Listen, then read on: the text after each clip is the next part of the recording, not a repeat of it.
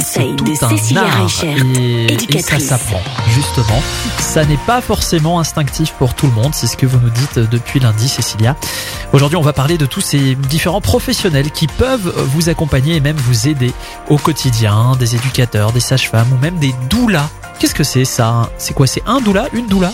Alors généralement c'est une doula, c'est des femmes en fait qui vont accompagner euh, les femmes pendant la grossesse à créer leur projet de naissance, mais aussi euh, à créer un environnement euh, cocooning avec l'aménagement de la maison, des petites choses comme ça qui vont aider en fait la, la future maman à justement à prendre aussi du temps pour elle avec ben un accompagnement qui peut se faire avant la naissance, mais aussi après la naissance où bah, justement ces femmes-là vont être là pour s'occuper du bébé quand la maman a besoin de se reposer, des choses comme ça.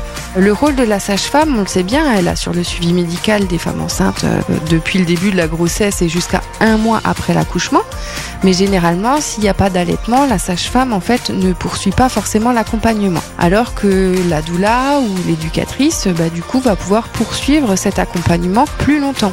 C'est vraiment un rôle aussi bien de soutien psychologique que de soutien, j'ai envie de dire, technique après l'accouchement pour aider, accompagner le parent dans différentes problématiques qu'il va pouvoir rencontrer avec son enfant, que ce soit autour de l'alimentation, du change, mais tout ce qui va toucher en fait au quotidien. Alors souvent, le premier mois, on va dire, est le plus compliqué pour les, les jeunes parents. Parce que du coup, entre ce qu'on a appris, ce qu'on a vécu de par notre propre enfance et ce qu'on voit des autres, et ce qu'on aimerait faire, et bah du coup, c'est bien trois mondes différents. Donc c'est vrai qu'un professionnel va pouvoir vous aider à savoir ce que vous voulez vous vraiment, et pas ce que les autres vous imposent. Et c'est pour ça que ben on dit souvent que nos enfants sont nos meilleurs thérapeutes.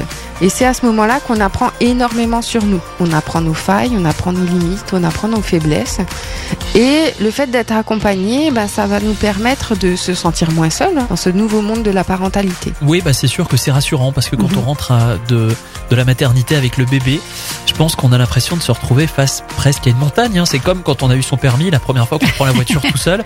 On a l'impression d'être au volant d'un énorme char, euh, même si c'est une toute petite voiture. Donc euh, oui, oui, non, forcément, ça fait un peu peur. Ouais, moi je sais que la première fois que j'ai eu mon, mon premier enfant, je voulais prendre la sage-femme avec moi à la, à la maison. Hmm. Et elle a pas voulu Non, elle a pas voulu. Elle Ah, m'a dit mince. vous allez très bien vous débrouiller, ne vous inquiétez pas. Non, mais c'est c'est Pour bien. ma part, moi j'ai changé des centaines de couches en crèche, mais quand j'ai dû changer la première fois ma fille, elle était tellement petite, tellement minuscule que même moi j'étais perdue, je ne savais pas comment faire. On a peur de la casser. Ouais, c'est Ah, ça. oui, Mm, C'est ça. évidemment. Bon, demain, on va chercher à savoir où, à quel endroit peut apprendre à être parent. On nous dirait ça demain, Cécilia. Retrouvez l'ensemble des conseils de DKL sur notre site internet et l'ensemble des plateformes de podcast.